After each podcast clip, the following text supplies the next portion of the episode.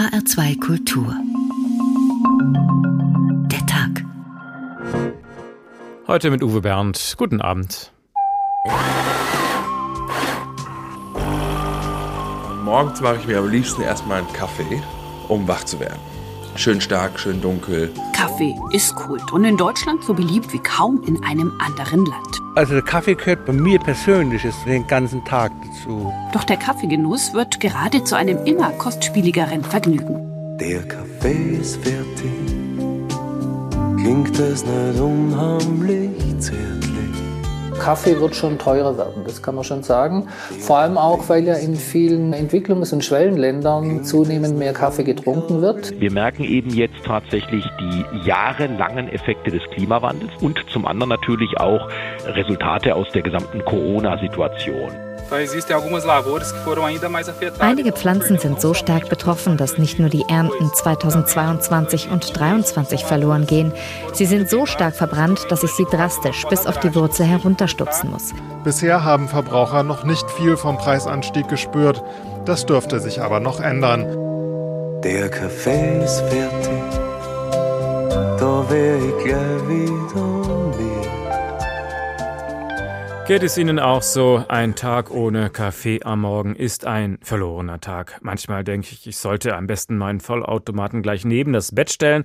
Dann könnte ich die erste Tasse noch mit geschlossenen Augen zubereiten. Ich brauche den Kaffee einfach zum Wachwerden. Ich brauche Kaffee zum Denken im Büro. Ich brauche Kaffee zum Genießen am Nachmittag. Und so wie mir geht es vielen Deutschen. Pro Person trinken wir durchschnittlich 168 Liter Kaffee im Jahr.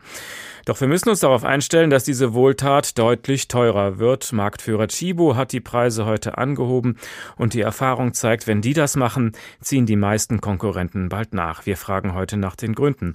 Hochgeröstet, was ist uns guter Kaffee wert? Die Kaffeekultur hat sich ja oft gewandelt. Einst war es ein Luxusgetränk, dann wurde es zur billigen Massenware und inzwischen sind einige bereit, wieder sehr viel mehr Geld für einen guten Kaffee auszugeben, schon ohne die ganzen aktuellen Preissteigerungen, die kommen jetzt noch obendrauf. Und davon sind natürlich auch die vielen kleinen Röstereien betroffen, die in den letzten Jahren in Mode gekommen sind. Anna Vogel hat mal eine für uns besucht. Aus einem großen silbernen Fass füllt Murat Kaya duftende schwarze Kaffeebohnen in eine Tüte ab. Seit sechs Jahren schon betreibt er eine kleine Kaffeerösterei in Bensheim. Zuletzt musste er seine Kilopreise für Kaffeebohnen erhöhen. Wir haben moderat erhöht, um 50 Cent bis 1 Euro. Damit sind wir nicht ganz bei Null, aber ich denke, das wird sich im April oder im Laufe des Jahres wieder stabilisieren. Bei ihm machen sich vor allem gestiegene Energiekosten bemerkbar, höhere Transportkosten, aber auch der gestiegene Preis für Rohkaffee. Arabica-Bohnen sind im vergangenen Jahr um ganze 76 Prozent teurer geworden, so die Commerzbank im Januar. Mit den Gründen für dieses 10-Jahres-Hoch beschäftigt sich auch Kaffeeröster Murat Kaya. Corona-bedingt haben wir weltweit Lieferschwierigkeiten. Das heißt, die Container haben sich teilweise bis ums Zehnfache verteuert in den letzten 18 Monaten. Ein großer Indikator für den Kaffeepreis ist natürlich die Börse. So wird halt drauf gewettet und dann gibt es natürlich Ursachen wie letztes Jahr in Brasilien im Juli, wo durch Frost sehr, sehr viel Kaffee ausgefallen ist. Auf die schlechte Ernte in Brasilien verweist auch Arndt Liedke als Sprecher von Chibo. Der Kaffeemarktführer erhöht seine Preise ab jetzt bis zu 1,30 Euro für ein halbes Kilo Kaffeebohnen. Kaffee ist ein sehr empfindliches Gut. Da muss es genau zum richtigen Zeitpunkt regnen, damit die Kaffeeblüte einsetzen kann. Da darf es nicht zu viel Regen geben, nicht zu wenig. An den richtigen Zeitpunkten muss es ein bisschen kühler werden, es darf aber nicht zu kalt werden. Äh, all das beeinflusst sehr schnell die Menge des, des wachsenden Kaffees. Liedke befürchtet, dass Ernteausfälle durch den Klimawandel noch verstärkt werden können. Doch das ist nicht der einzige Faktor, warum der Preis für Rohkaffee an der Börse zuletzt stark gestiegen ist. Auf der anderen Seite haben wir aber auch weltweit eine steigende Nachfrage nach Kaffee. Kaffee ist das meistgetrunkene Getränk in Deutschland, weit vor Wasser und vor Bier. Und äh, es gibt auch Regionen in der Welt, zum Beispiel in Asien, wo auch ähm, äh, Kaffee in, in den letzten Jahren verstärkt nachgefragt wurde. In Bensheim bereitet sich Murat Kaya selbst einen Espresso an der Siebträgermaschine zu. Seine Rösterei ist eine von etwa 700 kleinen Röstereien in Deutschland. Für ihn hat sein Geschäft nicht viel mit dem der rund 300 Großröstereien zu tun. Denn für den Preis, zu dem Chibo den fertigen Kaffee verkauft, bekommt Kaya nicht einmal den Rohkaffee. Und er erklärt, Man darf ja auch bei Kaffee zum Beispiel nicht vergessen, beim Rösten gehen 20 Prozent verloren. So, dann kommt noch dazu, der Staat nimmt für jedes Kilo Kaffee eine Sondersteuer, eine, eine Kaffee, Kaffeesteuer, die ist auch so einmalig von 2,19 Euro. Ja, dann kommt noch mal die Mehrwertsteuer drauf und so weiter. Murat Kaya beschäftigt sich gerne mit Kaffee. Er kennt auch Prognosen wie die der Commerzbank, dass der Kaffeepreis bald wieder fallen wird. Für die Zwischenzeit hat er einen Rat. Wir können nicht mehr Kaffee über den Tag verteilt trinken, aber wir können besseren Kaffee trinken. Also wir haben gerade gehört, einer der Hauptgründe der aktuellen Preissteigerung liegt in Brasilien. Erst die Dürre, dann der Frost und jetzt auch noch Überschwemmungen. Der wichtigste Kaffeeproduzent der Welt muss enorme Ernteausfälle verkraften und das schlägt dann eben auch auf den Weltmarktpreis für den Kaffee durch. Was genau ist in Brasilien passiert? Anne Herberg hat mal einen Kaffeebauer auf seiner Farm besucht.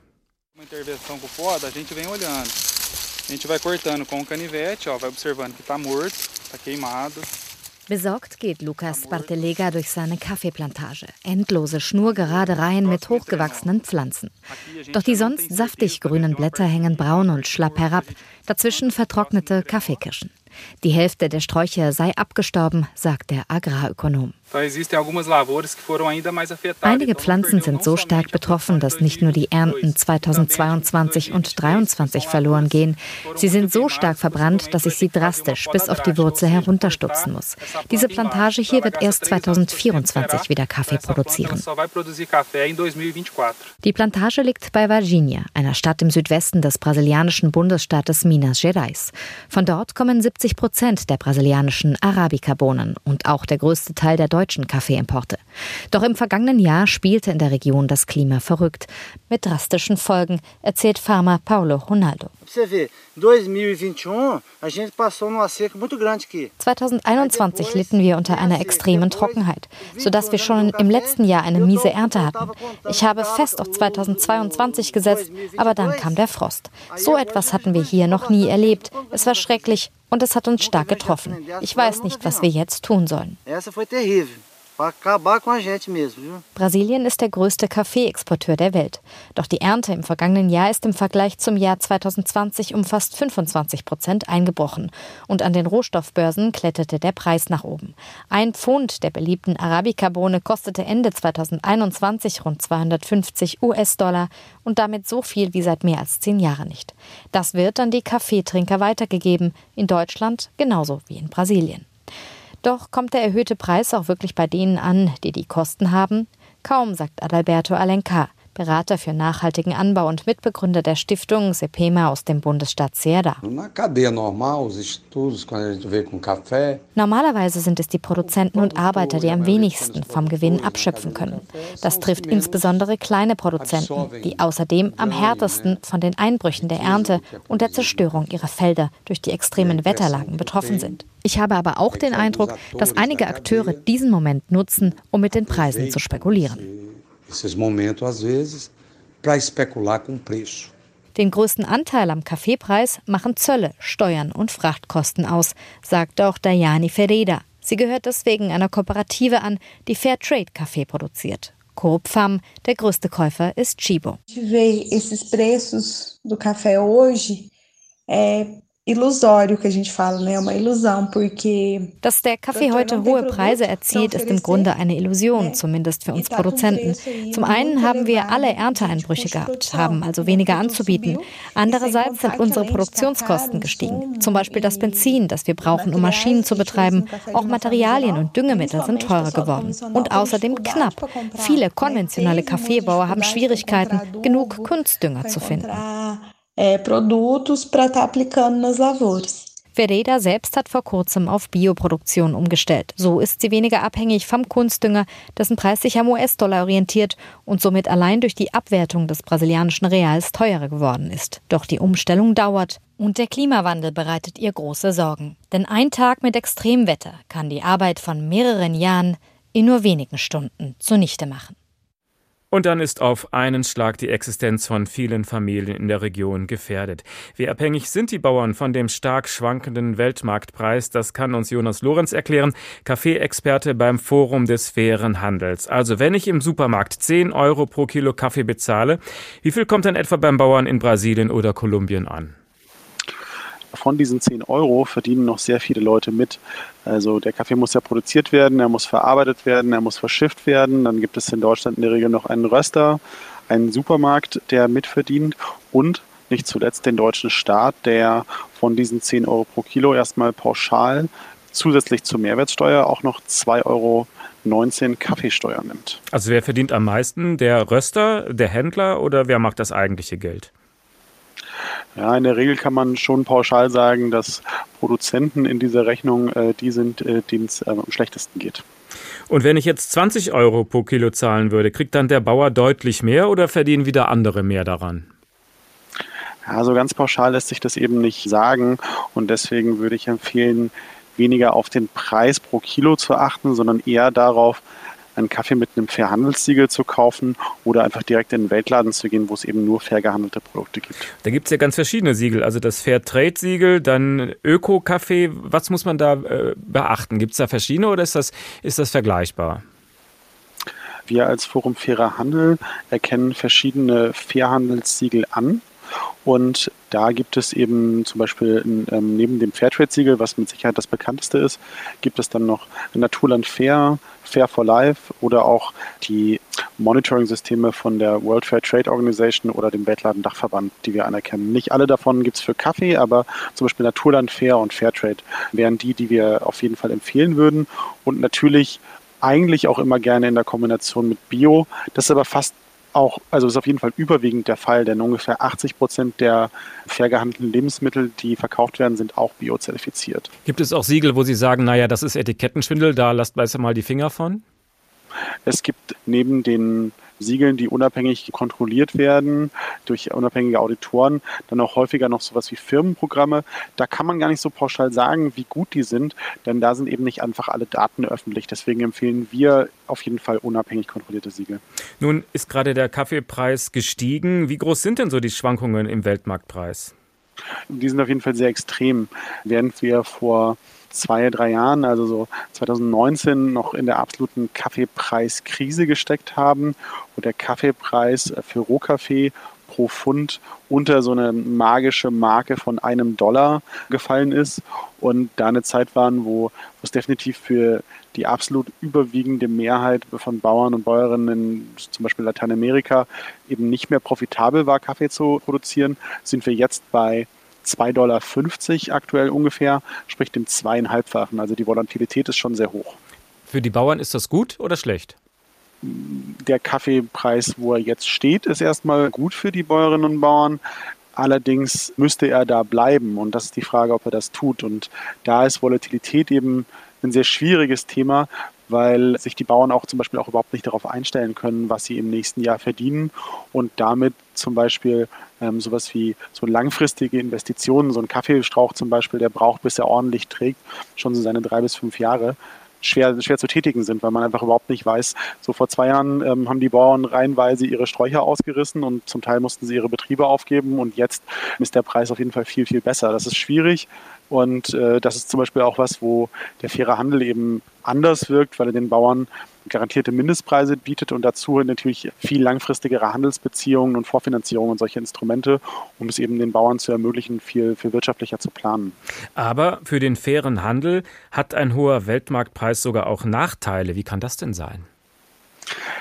Naja, es ist so, dass ähm, der faire Handel in den Zeiten, wo der Weltmarktpreis so hoch ist wie jetzt, auch seine Preise anheben muss, so wie es allen, also auch dem konventionellen Handel gerade geht, hat man ja mitbekommen. Chibo hat zum Beispiel gerade die Preise um 22 Prozent angehoben. Ja, der faire Handel muss auch anheben und ist aber ja natürlich grundsätzlich etwas teurer als der konventionelle Handel.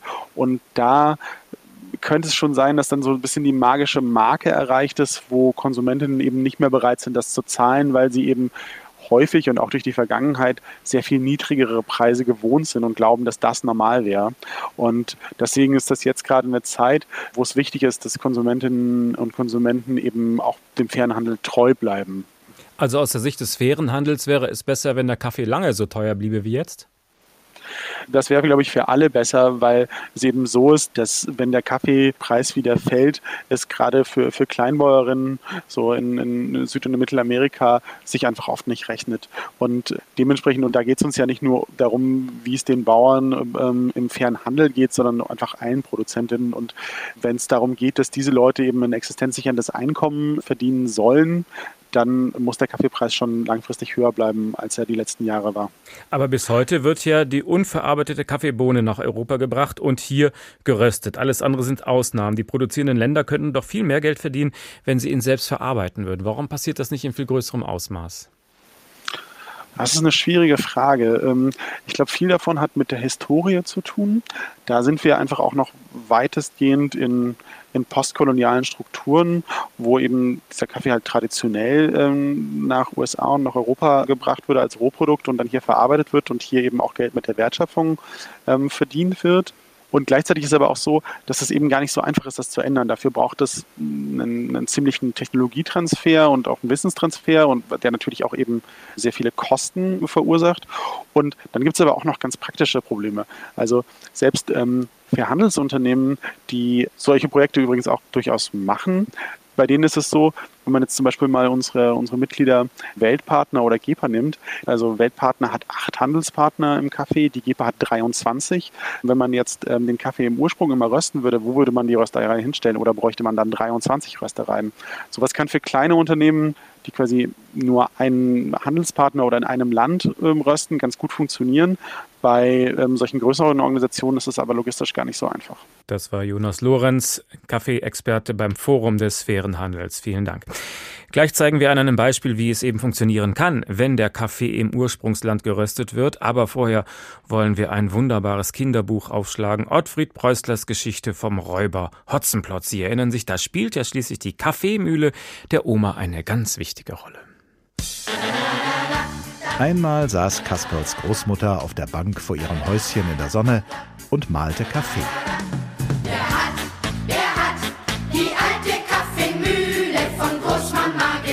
Kasperl und sein Freund Seppel hatten ihr zum Geburtstag eine neue Kaffeemühle geschenkt. Die hatten sie selbst erfunden. Wenn man daran kurbelte, spielte sie Alles neu macht der Mai. Das war Großmutters Lieblingslied. Seit Großmutter die neue Kaffeemühle hatte, machte ihr das Kaffeemahlen solchen Spaß, dass sie doppelt so viel Kaffee trank wie früher.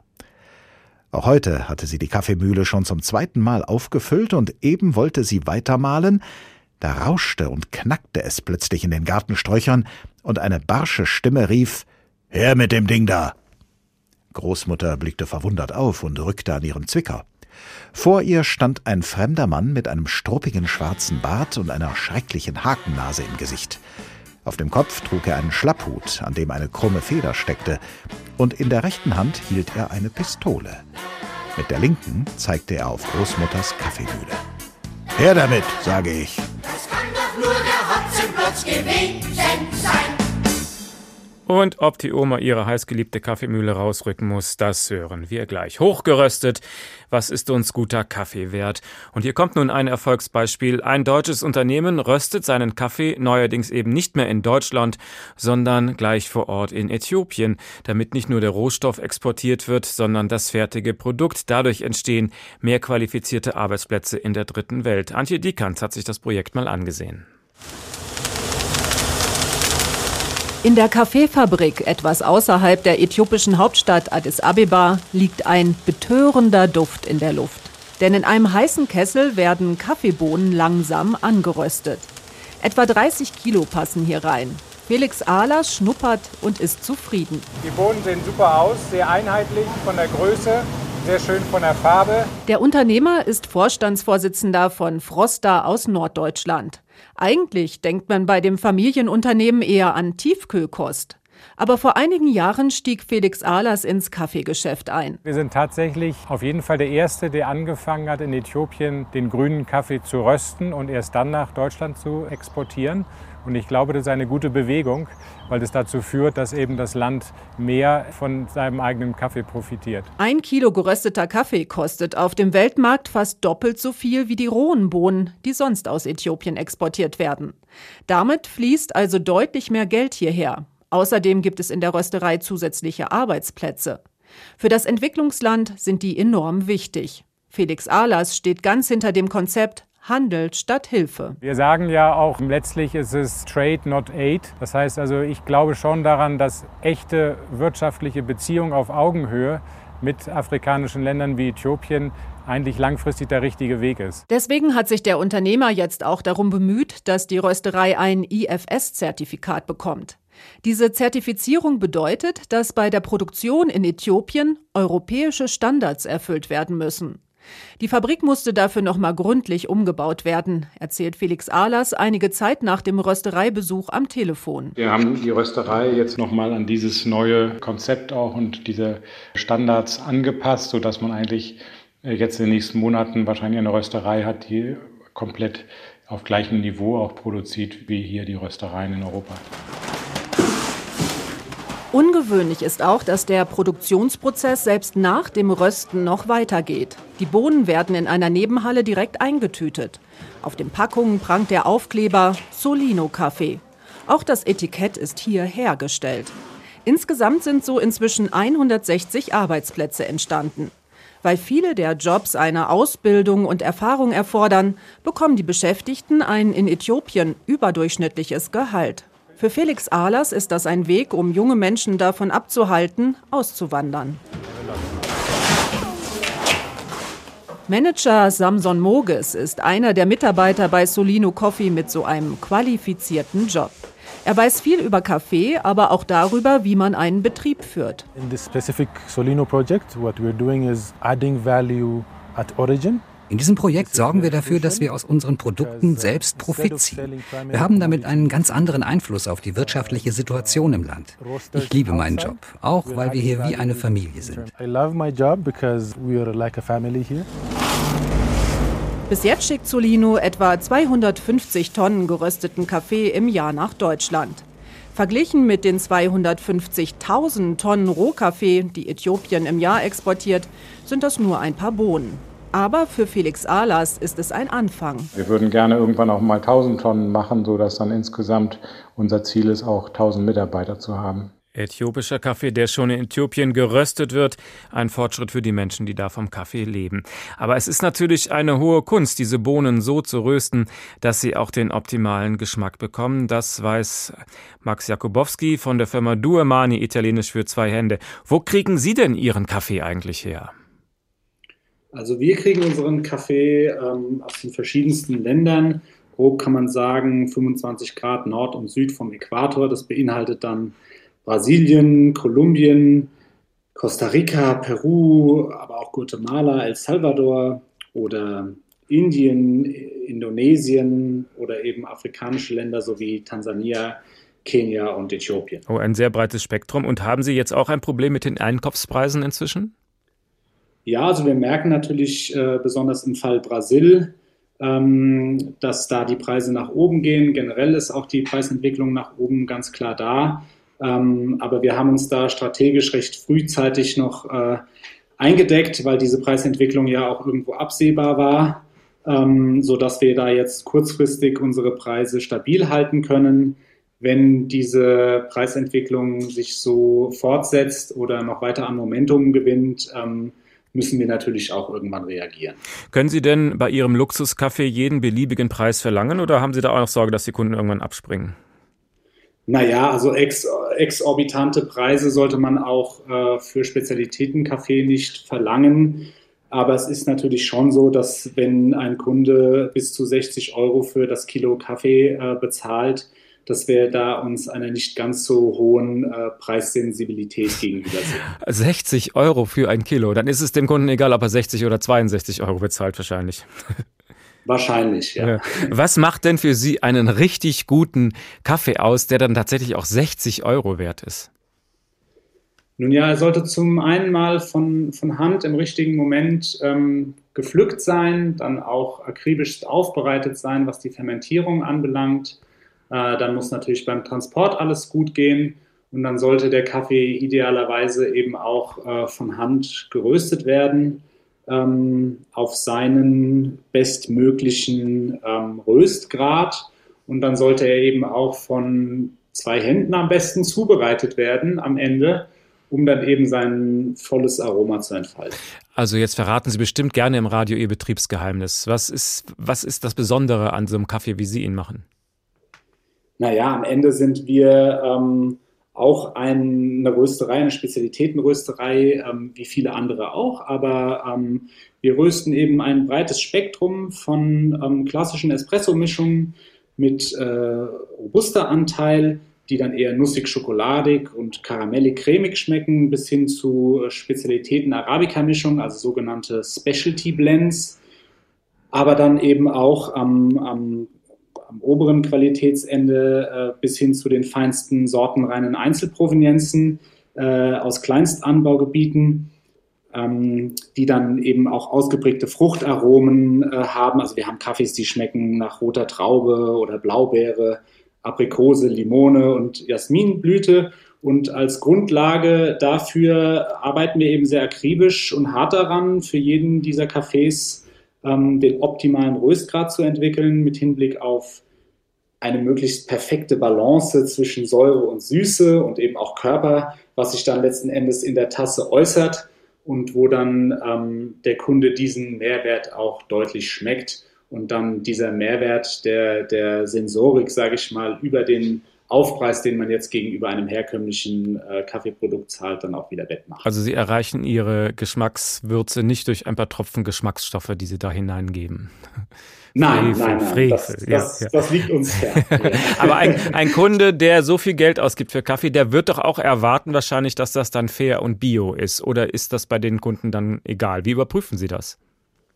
Ja, das ist natürlich ein großes Thema, ähm, Thema Nachhaltigkeit. Zum einen ähm, garantieren wir das, indem wir eben mit äh, Rohkaffeehändlern zusammenarbeiten, welche sich diesem nachhaltigen und fairen Sourcing äh, und auch der Transparenz verschrieben haben und welche dann eben auch den direkten Dialog zwischen uns Röster und äh, einem Farmer ermöglichen, äh, sodass dann eben auch langfristige Beziehungen entstehen können und gepflegt werden können. Also speziell ist in der Corona-Zeit war es uns natürlich leider nicht möglich, äh, da sehr viel in den Ursprung zu reisen. Ähm, aber das sollte in Zukunft gerne wieder so werden. Und äh, in der Corona-Zeit haben wir aber anstattdessen viel über Videokonferenzen, Zoom-Meetings und so weiter ge gemacht, wo wir dann auch im direkten Dialog mit den Farmern standen. Und das hilft eben auch dann langfristig, die Produkte zu verbessern und äh, da auch eine, eine gewisse Transparenz gegenüber dem Kunden herzustellen, der dann auch äh, sehen möchte, wo kommt das her und ähm, wen unterstütze ich damit. Aber Sie sind ja ein kleines Unternehmen mit zwei Partnern und einer Handvoll Aushilfskräften. Wie können Sie dann wirklich solche Sachen überprüfen? Sie müssen letztlich vertrauen, dass da in der dritten Welt alles richtig läuft, oder? Wir vertrauen unseren Rohkaffeehändlern und versuchen eben auch da so nah wie möglich an die Bauern selbst heranzukommen, sodass dann idealerweise eben nur ein Mittelsmann da dazwischen ist. Ähm, so dass wir da eben auch selber dann einen Überblick darüber haben, was letzten Endes äh, beim Pharma ankommt und wie sich da die Situation eben gestaltet. Max Jakubowski von der Firma Duemani aus Frankfurt. Was trinken Sie morgens, den Espresso oder den Kaffee? Ich bin ein großer Fan von Filterkaffee. Also ich mache den Handfilter zu Hause und so ein, ein äthiopischer gewaschener Kaffee aus, aus dem Handfilter ist äh, ist ein absoluter Traum für mich. Filterkaffee, aber ein Edelfilter aus mit Goldbesatz oder wie stelle ich mir das bei Ihnen vor? Nein, das ist der herkömmliche ähm, Keramikfilter mit äh, mit, mit, äh, mit dem Papiereinsatz, der natürlich vorher gespült wird und dann auch in einem gewissen Ritual dann aufgegossen wird. Ja. Vielen Dank für das Gespräch. Und jetzt hören wir weiter, wie die gute Oma ihre heißgeliebte Kaffeemühle vor dem bösen Räuber Hotzenplotz verteidigt. Vor ihr stand ein fremder Mann mit einem struppigen schwarzen Bart und einer schrecklichen Hakennase im Gesicht. Wer hat, wer hat die alte Kaffeemühle von Großmama geklaut? Auf dem Kopf trug er einen Schlapphut, an dem eine krumme Feder steckte, und in der rechten Hand hielt er eine Pistole. Mit der linken zeigte er auf Großmutters Kaffeemühle. Her damit, sage ich. Aber Großmutter ließ sich nicht bange machen. Erlauben Sie mal, rief sie entrüstet. Wie kommen Sie da herein? Und was fällt Ihnen ein, mich so anzuschreien? Wer sind Sie denn eigentlich? Da lachte der fremde Mann, dass die Feder an seinem Hut nur so wackelte. Sie lesen wohl keine Zeitung, Großmutter. Denken Sie mal scharf nach. Jetzt erst sah Großmutter, dass in dem breiten Ledergürtel des Mannes ein Säbel und sieben Messer steckten. Da wurde sie blass und mit ängstlicher Stimme fragte sie, Sind Sie etwa der Räuber Hotzenplotz? Der bin ich, sagte der Mann mit den sieben Messern. Machen Sie keine Geschichten, das mag ich nicht. Geben Sie mir sofort die Kaffeemühle. Nur der Hotzenplotz gewesen sein. Hochgeröstet, was ist uns guter Kaffee wert? Und jetzt wollen wir uns mal um die gesundheitlichen Aspekte des Themas kümmern. Trink bloß nicht zu viel Kaffee, so hörte ich es oft von meiner Mutter, dann schon lieber mal einen Tee, das ist doch gesünder. Aber war das eigentlich richtig? Antje Dikas mit einem Vergleich. Hm, dieser Duft. Bei Daniel aus Marburg gibt's morgens einen Espresso, frisch gemahlen. Morgens mache ich mir am liebsten erstmal einen Kaffee um wach zu werden. Schön stark, schön dunkel, bloß nicht viel rein. Glaubt schon, dass das am Ende wirkt. In der Gesamtsumme enthält seine kleine Tasse Espresso dann allerdings kaum mehr Koffein als eine normale Tasse Kaffee, nämlich um die 100 Milligramm. Koffein wirkt vor allem stimulierend auf die Psyche. Dadurch steigt die Aufnahmefähigkeit und Speicherkapazität des Gehirns. Wir fühlen uns wacher, schneller und leistungsfähiger. Wie schnell und wie lange der Stoff wirkt, ist unterschiedlich und hängt zum Beispiel davon ab, ob jemand raucht, schwanger ist oder schon eine Toleranz entwickelt hat. Etwa vier bis fünf Tassen über den Tag verteilt, das gilt als vertretbar. Zu viel Kaffee kann Nebenwirkungen haben, wie Bluthochdruck oder Herzflattern. Auch manche Teesorten gelten als Wachmacher. Sie enthalten aber pro Tasse deutlich weniger Koffein als Kaffee. Außerdem wirkt das Koffein, auch Tein genannt, hier anders, erklärt Angelika Czollak, Teehausbesitzerin aus Gießen. Man muss sich das wie so eine Kurve vorstellen. Beim Kaffee geht es sehr schnell hoch und sehr schnell wieder runter. Und beim Tee steigt es etwas langsamer an und fällt auch langsamer wieder ab. Unter den Teesorten ist Wachmacher Nummer 1 für Angelika Czollak der grüne Tee. Je kürzer ein Tee zieht, desto anregender ist er von der Wirkung. Und ein grüner Tee zieht immer kurz oder sollte immer kurz ziehen, weil er einfach gallebitter wird, wenn er zu lange im Wasser ist. Das heißt, ein kurzgezogener Grüntee ist immer anregender als, ich sag mal, ein schwarzer Tee, der fünf Minuten gezogen hat. Ähnlich muntermachend wie der grüne wirkt auch der weiße Tee. Der wird besonders unter Teegourmets geschätzt, gilt als sehr gesund und relativ teuer. Ein echter Wachmacher-Geheimtipp ist außerdem der Mate-Tee aus Südamerika. Der wird aus der Mate-Pflanze gewonnen und komplett anders zubereitet als herkömmlicher Tee. Die Kräuter werden lose mit heißem Wasser aufgegossen und der Tee dann aus dem Sud per Strohhalm getrunken. Mate-Tee macht ähnlich wach wie Kaffee, allerdings ohne Nebenwirkungen wie Herzflattern. Kaffee oder Tee? Ist das also nur eine Geschmacksfrage oder ist das mehr? Professor Anna Flögel ist Ernährungs- und Gesundheitswissenschaftlerin an der Hochschule Neubrandenburg. Wir haben da zwei Fraktionen in der Redaktion, eine große Kaffeefraktion und eine kleine Teefraktion. Welche lebt gesünder?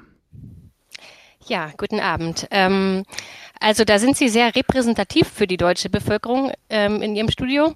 Denn die meisten Deutschen, die konsumieren tatsächlich den Kaffee und nur eine Minderheit konsumiert den Tee sehr regelmäßig. Ähm, wenn wir uns anschauen, ähm, wie sich Kaffee- und Teetrinker unterscheiden, dann stellen wir erstmal fest, dass äh, Kaffeetrinker generell ungesünder leben. Das Aha. heißt, unter den Personen, die viel Kaffee trinken, haben wir mehr Raucher zum Beispiel oder auch diese Personen trinken auch oft mehr Alkohol ähm, und haben einen ungesünderen Lebensstil. Bei den Teetrinkern ist es genau andersherum. Die verhalten sich eher gesünder. Das heißt, sie treiben zum Beispiel weniger Sport, äh, mehr Sport und sie haben auch oftmals einen höheren Bildungsabschluss. So, das hat aber jetzt ja mit dem Kaffee und Tee per se, mit den Gesundheitswirkungen nichts zu tun. Verstehe. Also tatsächlich leben Kaffeetrinker kürzer als Teetrinker, aber nicht etwa wegen des Kaffees oder wegen des Tees. Warum äh, trinken Raucher überdurchschnittlich viel Kaffee? Kann man das belegen? Ja, genau. Da gibt es tatsächlich einen wissenschaftlichen Beleg dafür. Und zwar wirkt das Nikotin in, aus dem Zigarettenrauch auf den Koffeinstoffwechsel und führt dazu, dass das Koffein in der Leber schneller abgebaut wird. Das heißt, der Koffein-Push ist bei Rauchern ähm, viel kürzer und sie müssen mehr Kaffee trinken, um den gleichen Koffein-Wachmacher-Effekt zu erfahren. Und das ist also der Grund für das falsche Urteil gegenüber dem Kaffee. Also meine Mutter hat mir gesagt, Kaffee ist ungesund, weil das damals alle Leute glaubten, weil man die Raucher schlicht und einfach noch nicht rausgerechnet hatten aus der Statistik? Genau, tatsächlich ähm, waren das damals sehr schlecht konzipierte Studien, sogenannte Fallkontrollstudien. Ja. Und dort hat man den Raucheffekt nicht, nicht äh, berücksichtigt. Heutzutage können wir diese Studien also viel besser äh, designen. Wir können den Raucheffekt genau erfassen und herausrechnen in unseren statistischen Modellen. Und dann sehen wir tatsächlich, dass Kaffee ähm, ähm, ein, sogar eher eine ähm, positive Wirkung auf unsere Gesundheit hat. Und dazu haben Sie mal eine groß angelegte Studie gemacht. Sie haben 50.000 Kaffeetrinkerinnen und Kaffeetrinker begleitet und dann nach ihren Krankheiten befragt. Was haben Sie daraus gefunden bei 50.000 Fällen? Genau, das war eine große Studie in Potsdam und in Heidelberg durchgeführt und wir haben die Personen nach ihrem Kaffeekonsum befragt und über die Zeit beobachtet, welche Krankheiten sie dann erlitten haben, über 20 Jahre. Und was wir gefunden haben, ist, dass die Personen, die, ähm, die viel Kaffee tranken, ein geringeres Risiko hatten, an einem Typ-2-Diabetes zu erkranken. Also wer mehr als vier Tassen am Tag trank, hatte ein 23 Prozent verringertes Diabetesrisiko. Wir haben keinen Zusammenhang gefunden mit dem Risiko für Herzinfarkt, Schlaganfall oder Krebs. Das heißt, Kaffee ist nicht ungesund und ähm, im Fall von Typ-2-Diabetes hatten wir sogar ein geringeres Risiko gefunden bei jemandem, der viel Kaffee trank. Also dieses Urteil, du trinkst zu viel Kaffee, dann geht die Pumpe hoch und du kriegst Bluthochdruck und das wird gefährlich, das ist also aus heutiger Sicht wissenschaftlicher Unsinn? Genau, das ist nicht, hat nicht nur unsere Studie gezeigt, sondern das haben viele Studien weltweit schon gezeigt, in den USA, in Asien, über die ganze Welt verteilt, dass also ähm, der Kaffeekonsum ähm, nicht, nicht schädlich ist, sondern dass wir sogar eher diesen protektiven Effekt haben. Wir haben ein geringeres Sterblichkeitsrisiko. Das wäre ja der, der härteste Endpunkt, den wir erfassen können, ob jemand früher stirbt oder länger lebt. Ähm, da sehen wir tatsächlich, Kaffeetrinker leben länger. Ähm, genau, und das zeigen nicht nur einzelne Studien, sondern das zeigen Meta-Analysen. Das heißt, alle wissenschaftlich qualitativ hochwertigen Studien gepoolt ergeben dieses Ergebnis. Und Sie sagten gerade sogar, das Diabetesrisiko sinkt, wenn man vier Tassen mindestens trinkt. Gibt es denn sowas wie eine optimale Dosis? Wie viele Tassen sollte man maximal trinken? Was können Sie da empfehlen? Also ein, Maxi ein Maximum kann ich Ihnen nicht sagen. Das sollte man auch individuell ähm, unterscheiden, denn der Koffeinstoffwechsel ist individuell sehr unterschiedlich. Es gibt also Personen, ähm, ähnlich wie bei den Rauchern, die Koffein sehr schnell abbauen und Personen, die haben ein, eine andere Ausprägung des Enzyms in der Leber, das das Koffein abbaut. Die haben dann sehr lange diesen Koffeineffekt. Und das muss man persönlich herausfinden, zu welcher Fraktion man gehört. Also das es gibt sowas wie eine Überdosis Kaffee, nur kann man das nicht verallgemeinern, wo die liegt.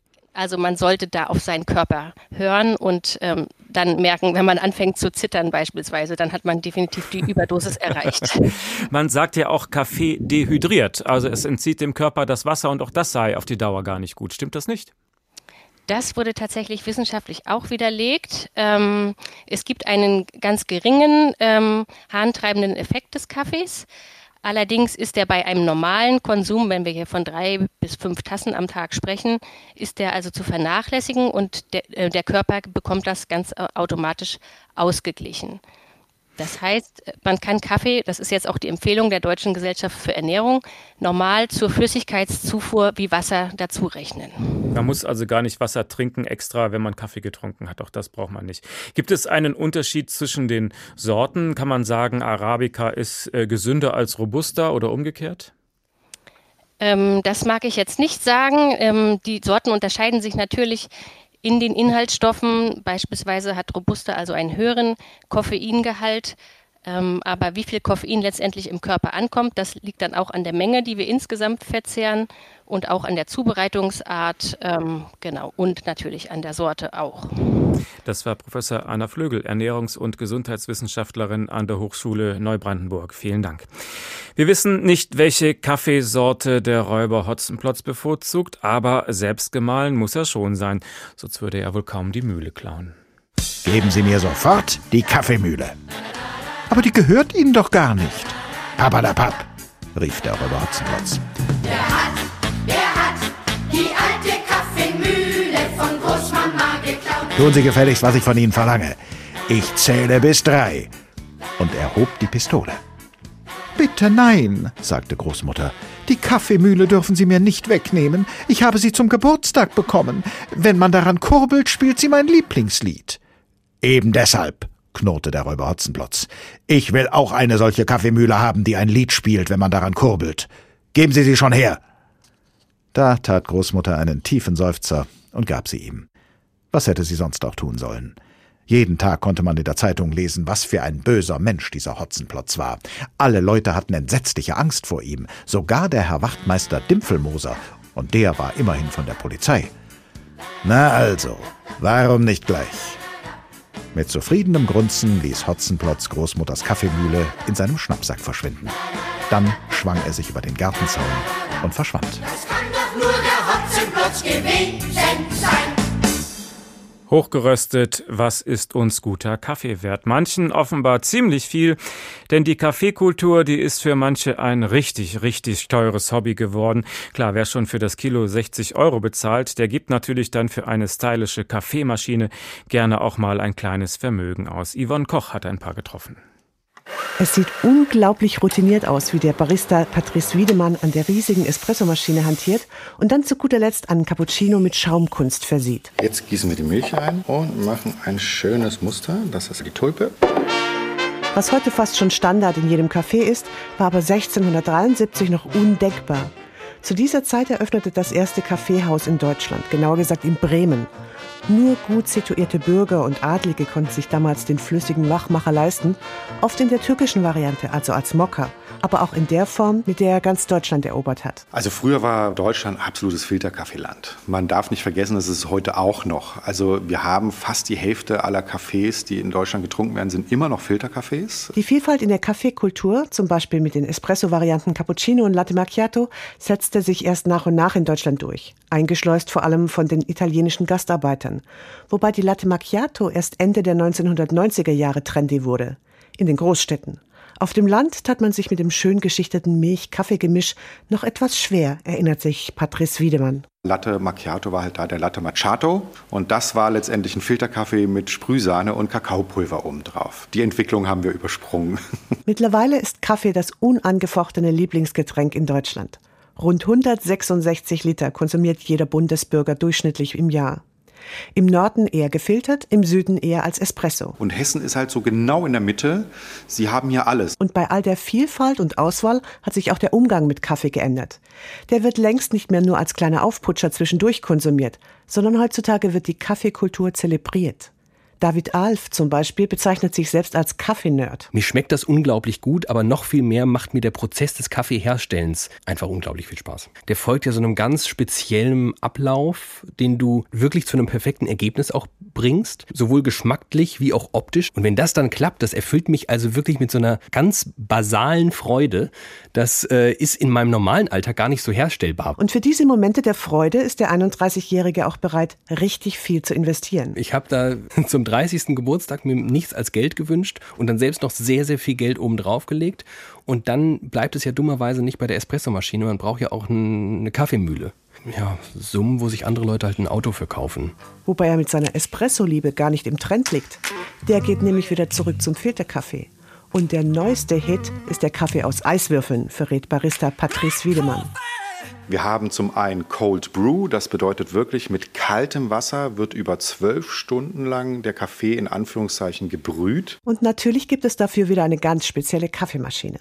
Das Regal von Wiedemann ist voll davon. Manche sehen aus wie aus dem Chemielabor geklaut, andere sind zum Drücken, zum Schrauben oder Sieben. Kurz, die Apparate sind genauso vielfältig wie die Kaffeefans. Die informieren sich übrigens sehr gerne auf sogenannten Coffee Festivals über die neuesten Trends.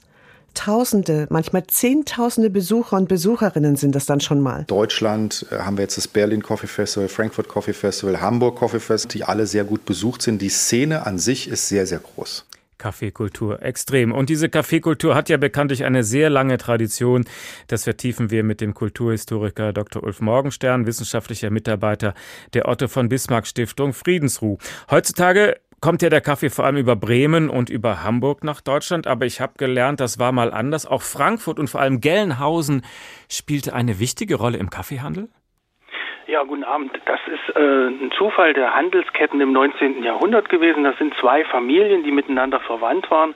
Die Familien Schöffer und Becker, äh, deren Namen man in Frankfurt vielleicht noch kennt. Die sind äh, Anfang des 19. Jahrhunderts in die Niederlande ausgewandert, haben verschiedene Handelswaren durchprobiert und bald festgestellt, dass sehr, sehr effektiv ab den 1830er Jahren der Import von Kaffee gewesen ist. Und den haben sie mit anderen äh, niederländischen Handelshäusern so geschickt übernommen und in die Wege geleitet, dass sie innerhalb von einer Generation zu wirklich sehr, sehr beachtlichem Reichtum gekommen sind, denn sie waren relativ schnell für den Kaffeeimport fast für den gesamten deutschen Bund zuständig. Sie haben es gerade gesagt, heute denken wir bei Kaffeeimport vor allen Dingen an die großen Häfen in Bremen und in äh, Hamburg, wo die Firmen ansässig sind. Das ist allerdings erst ab den 1880er, 90er Jahren im Rahmen von Zollvereinbarungen im Deutschen Reich dann der Fall.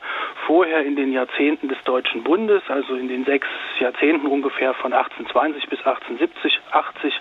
Da ist sehr, sehr viel Kaffee, der allermeiste Kaffee über die Niederlande gekommen und daran waren diese beiden hessischen Familien sehr, sehr geschickt beteiligt. Das kann man in Gelnhausen zum Beispiel noch in einer ganz tollen Villa äh, sehen, die die sich dort für ihre Sommerfrische hingebaut haben und auf deren Terrasse sie mit Sicherheit Kaffee getrunken haben. Also das war aber doch zu der Zeit, als der Kaffee noch ein Luxusgetränk für ganz wenige war. Wie konnten die in so kurzer Zeit so unglaublich reich werden damit?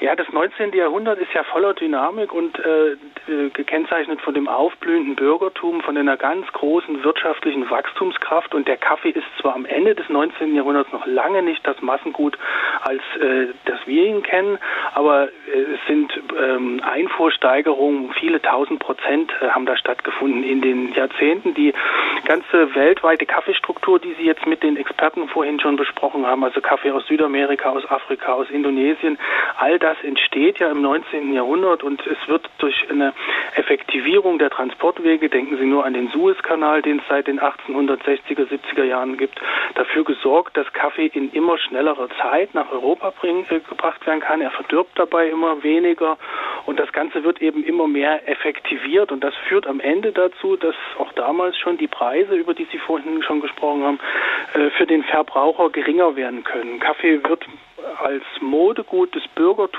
immer populärer, auch bis in die Arbeiterschicht hinein.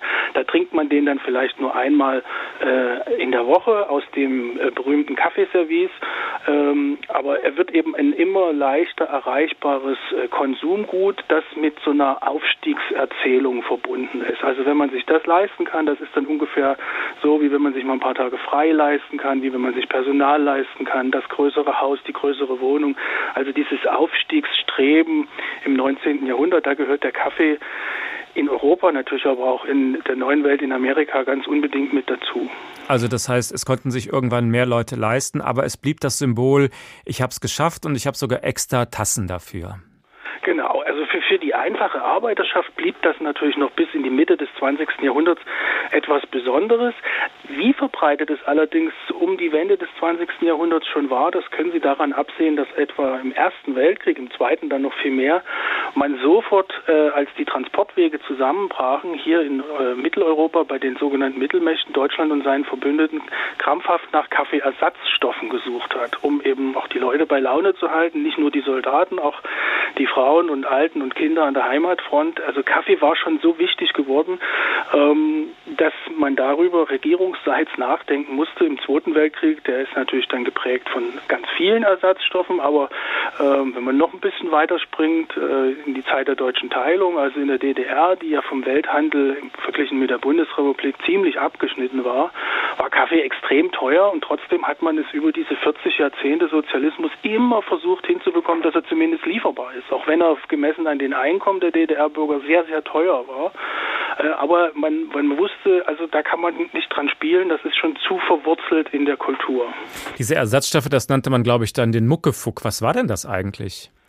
Also am effektivsten ist das aus einer Wurzel gewesen, die sich von der Zichorienpflanze, die, äh, wenn Sie mit dem Barista heute drüber sprechen würden, wahrscheinlich mit Kaffee nur eines gemeinsam hat, was man bei gutem Kaffee gar nicht mehr haben will, nämlich den bitteren Geschmack. Das ist, glaube ich, ziemlich weit weg von dem, was wir heute als guten Kaffee erfinden.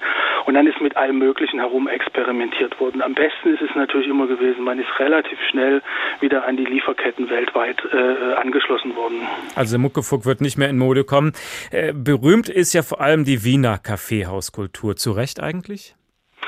Ja, jeder Österreicher würde sagen, das ist sozusagen die Erfindung des Kaffeehauses äh, in Europa und das ist vielleicht von den historischen äh, Entwicklungen her auch ganz gut nachvollziehbar, denn der Kaffee ist aus dem Osmanischen Reich hierher gekommen, zunächst in Kairo, dann in Istanbul und mit den eher unfreundlichen Begegnungen, äh, kriegerischen Begegnungen, äh, ist er dann über Südosteuropa in den äh, Bereich der Habsburger Monarchie und Wien gekommen. Dort haben sich also schon um die Mitte des 18. Jahrhunderts erste Kaffeehäuser etabliert.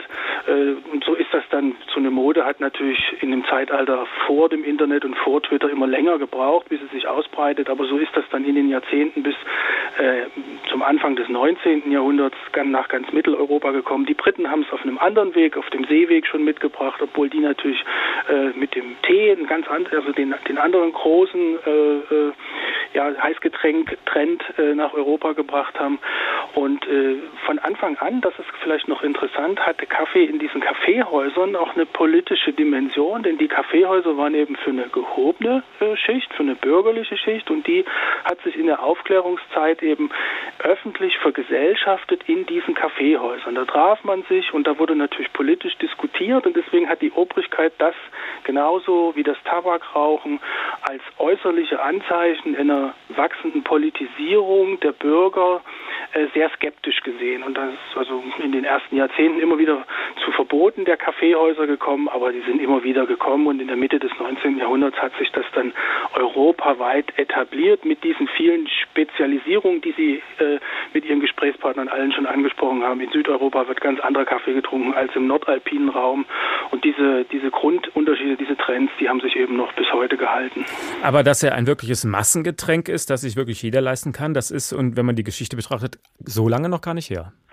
Ja, das ist ungefähr seit den 1960er, 70er Jahren der Fall. Es hätte in den 50er Jahren schon so sein können, aber da ist eben, zumindest wenn man von Deutschland spricht, Mitteleuropa so stark zerstört gewesen und die Handelsbeziehungen ähm, mussten erstmal wieder Schritt halten mit den Produktionsverbesserungen, die es äh, weltweit gegeben hatte. Aber ab den 60er Jahren ist das dann so in einen Gleichklang gekommen und der Kaffee ist zumindest in der Bundesrepublik ein bezahlbares Massengut geworden. Das hat damit zu tun, dass zum Beispiel viele kleine Röstereien, lokale Röstereien verschwunden sind.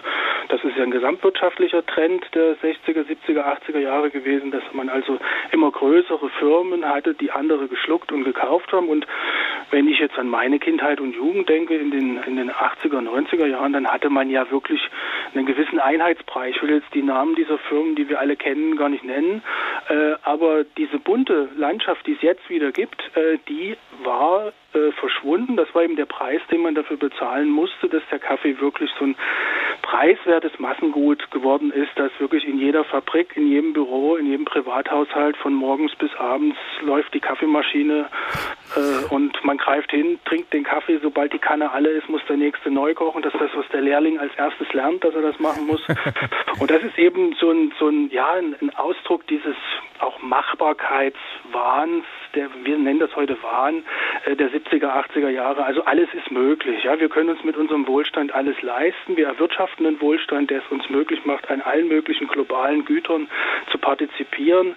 Und der Kaffee ist eben so ein Ausdruck davon. Und die Skepsis, die uns heute so ein bisschen mit der Globalisierung beschleicht, auch die vielleicht nicht nur positive Rolle, die der Westen dabei immer noch in postkolonialen Zeiten äh, spielt, die drückt sich natürlich jetzt auch in einem sensibleren Umgang äh, mit Kaffee aus. Das war der Kulturhistoriker Dr. Ulf Morgenstern. Herzlichen Dank.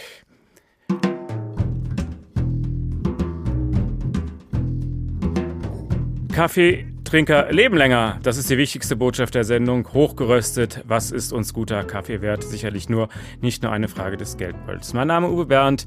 Ich wünsche Ihnen noch einen schönen Abend.